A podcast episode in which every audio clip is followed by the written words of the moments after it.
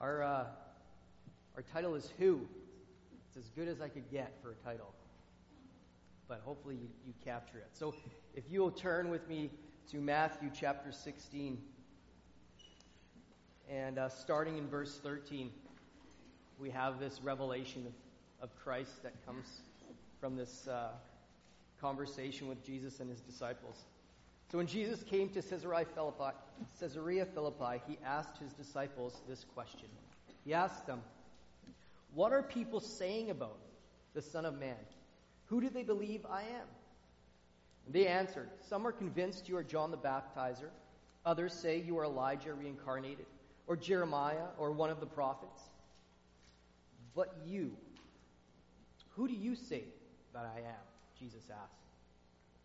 Simon Peter spoke up and said, You are the anointed one, the Son of the living God. And Jesus replied, You are favored and privileged, Simeon, son of Jonah. For you didn't discover this on your own, but my Father in heaven has supernaturally revealed it to you. I give you the name Peter, a stone. And this truth of who I am will be the bedrock foundation on which I will build my church my, le- my legislative assembly, and the power of death will not be able to overpower it. I will give you the keys of heaven's kingdom realm to forbid on earth that which is forbidden in heaven, and to release on earth that which is released in heaven. He then gave the disciples strict orders not to tell anyone that he was God's anointed one. This is the revelation of who Jesus Christ is. That Peter captures and I love what Jesus says. You know, nobody told this to you. This was revealed to you through my Father. Because you've been listening, because you've been paying attention, you've allowed him to speak, you're hearing, you're listening to his voice.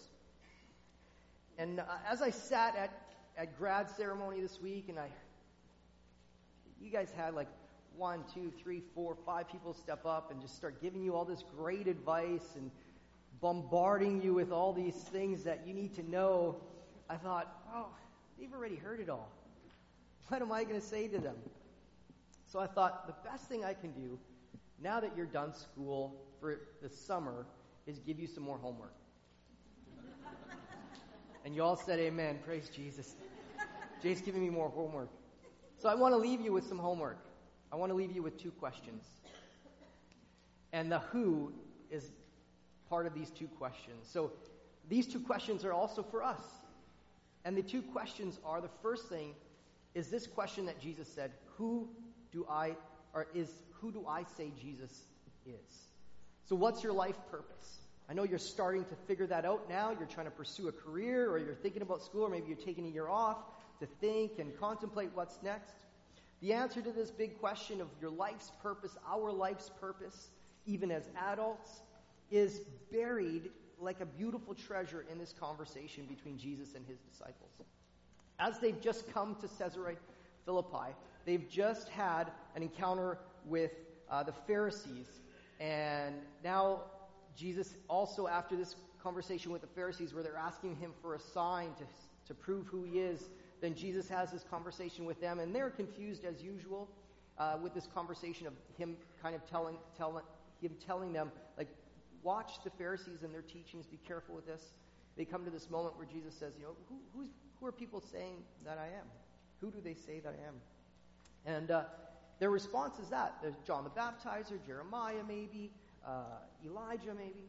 And here's Jesus at his, uh, Abby, his most vulnerable. Here's Jesus at his most vulnerable. He looks at his friends, his disciples, and he says, Who do you say that I am?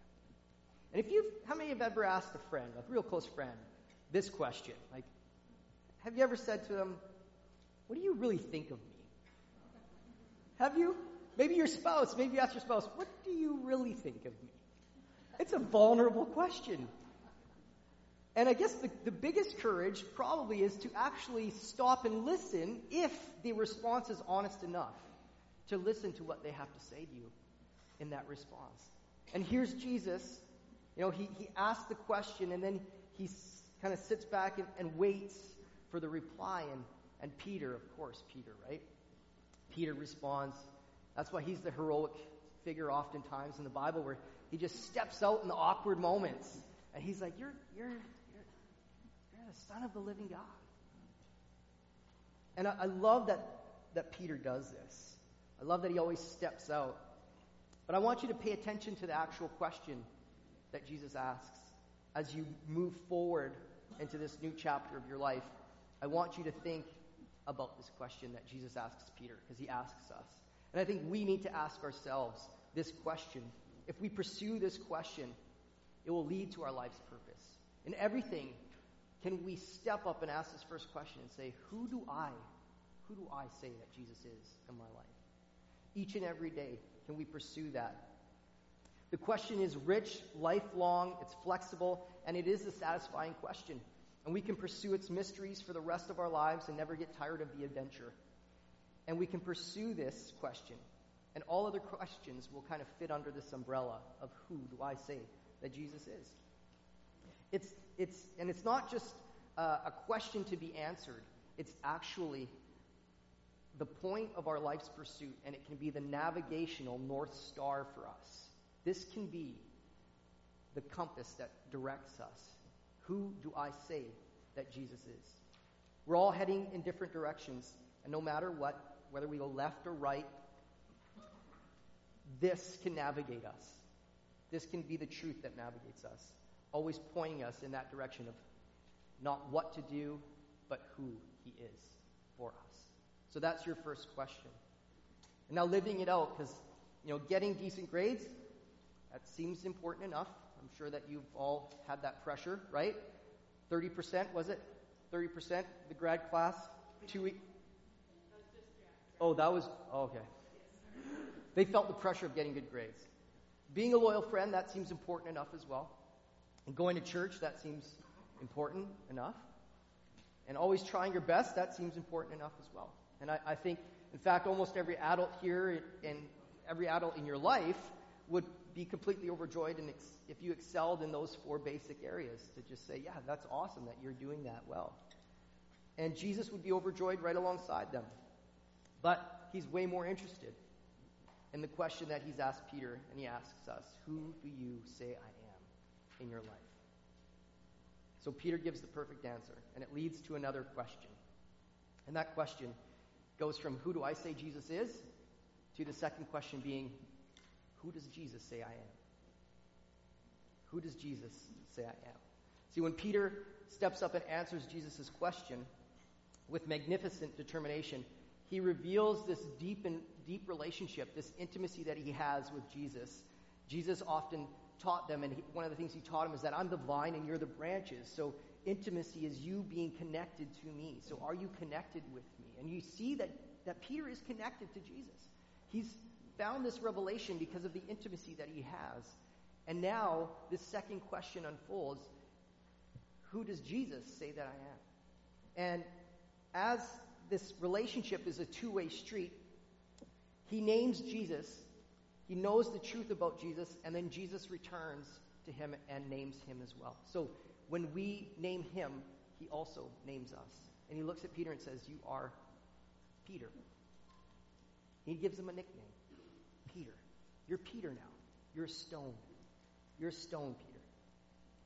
He publicly names him one of his closest friends.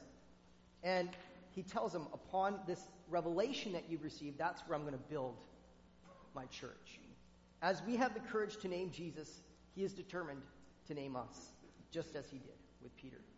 We name him, and then we're named ourselves as we draw deeper to Jesus. How many of you have nicknames? I have way too many. And they all have to do with my stature. and Jesus had nicknames for his disciples. They were his friends, they were his buddies. He had two interesting gentlemen like Jonah and Zach that he called sons of thunder because they were wild and crazy. He names Peter Rock. He gives them nicknames as he has this intimate relationship with them. As we come to this place of intimacy and we ask that first question, who do I say Jesus is? We come to this other one that is so important as well because it establishes our identity and we live out of that identity that we have, which is who does he say that I am? Our purpose in life narrows when we can take this question and bring it to the forefront. It simplifies things. It, it takes Jesus out of you know, the back furniture of our lives and puts him at the center to be able to say, Who do I say he is? And then response, his response to say, Who do I say he like who do I say Jesus is? And then who does he say that I am? When Nicodemus, one of the Pharisees, he visits Jesus in the darkness of the night, he asks him a question about who Jesus is. And what he intends to do, and Jesus condenses all realities into one simple reality, and he says that you must be born again. You must be born again. He's pulling back the curtain for Nicodemus. He's pulling this curtain back, and he's showing that there is one true God who loves us and is bent on restoring us into relationship with him by redeeming our broken identity. So he's saying you must be born again, meaning you have a name that your parents have given you. You have a name that you've identified yourself with, whatever that name might be. But really, your true identity comes from me. So allow me to name you. Allow me to give you the identity that you truly should have. And I've, you know, I've often talked about identity. And I want to leave you with that again. As you move forward, as you go, Jesus' voice needs to be the one that's naming us, just as he did with Peter, so that it will shatter the false beliefs that we may have embraced for ourselves, the false names that people may have given us or the, the false names that we may have taken on ourselves. Things like, you'll never be good enough, or your performance is what's important, not your effort. You're damaged and spoiled everything, or the reason you're treated badly by others is because they see you for who you really are. People will always let you down, so you better protect yourself with self reliance. The reflection you see in the mirror is flawed, and you may, may never find someone who truly loves you. And Jesus he hears those things and he desires to shut those voices out and to speak the truth of who you truly are, which is beloved, which is treasured, which is loved, the.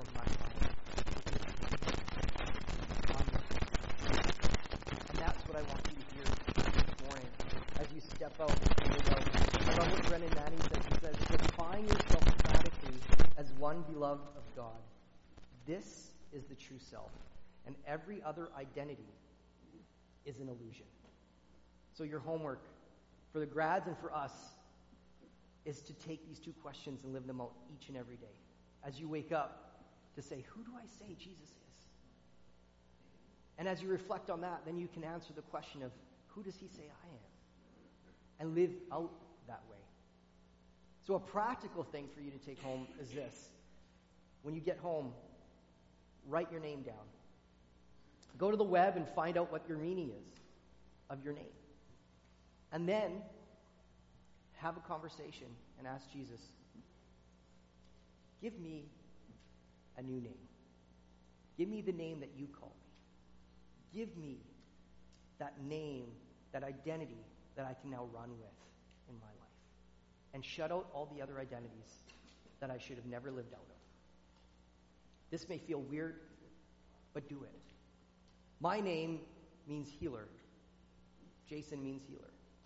And it's funny because my mom named me, and it wasn't some, you know, thought out, let me check the meaning of this name. She liked some soap opera, and that was one of the names on it. right? But God has redeemed the name for me. Because he looks at me and says, I want you to be that healer. I want you to bring healing to the lives of others. I want you to show the love and grace that I have given you to others that they might have healing and restoration and redemption in the identity of who I truly have called them to be. So that's what I leave you. Two questions. A little bit of homework for life, which is to every day ask these questions. Who do I say Jesus is? Who does he say I am? It's been a pleasure to walk with you over the last three years, to see you guys grow in different ways, to have you in youth, to see you here in the church community, from teaching kids church to being in the nursery to teaching my kids piano to crazy bus rides and sleepless nights. And uh, once again, to reiterate the words I often say to you, but I say them with true meaning. I love you all, and I'm proud of you guys, and I know that you guys are world changers. So never forget when you fail, when you mess, mess up, when you make a mistake, the beauty of who Jesus calls you is what caused Peter to find even redemption in his failure. I'll leave you with this. Adam fails, and his response in failing God is to run and hide. Peter, he denies Jesus three times. And it says in the scriptures that on the third time, third time he denied Jesus, he locked eyes with Jesus. And he was so ashamed that he ran away. After he hears the rumor that Jesus is alive, Peter runs to the tomb, and it's empty. So he decides to do what he only knows, I guess, best to do, and says, Let's go fishing. And he's a leader, so they follow him and they go fishing. And then Jesus on the beach starts preparing a breakfast, and then he calls out to them. And John, because he already is rooted in this beloved identity, he's the one that recognizes Jesus right away. And when he calls to them, John says, It's the Lord. And Peter, he jumps out and runs. And that's the difference. When we can catch the revelation of what Peter caught in who Jesus was and who Jesus called him to be when we do make the mistakes. It won't be, I messed up, don't call dad. It'll be, I messed up, call dad. And that's the difference with grace, with love, and having our identity rooted in who He is and who He has called us to be.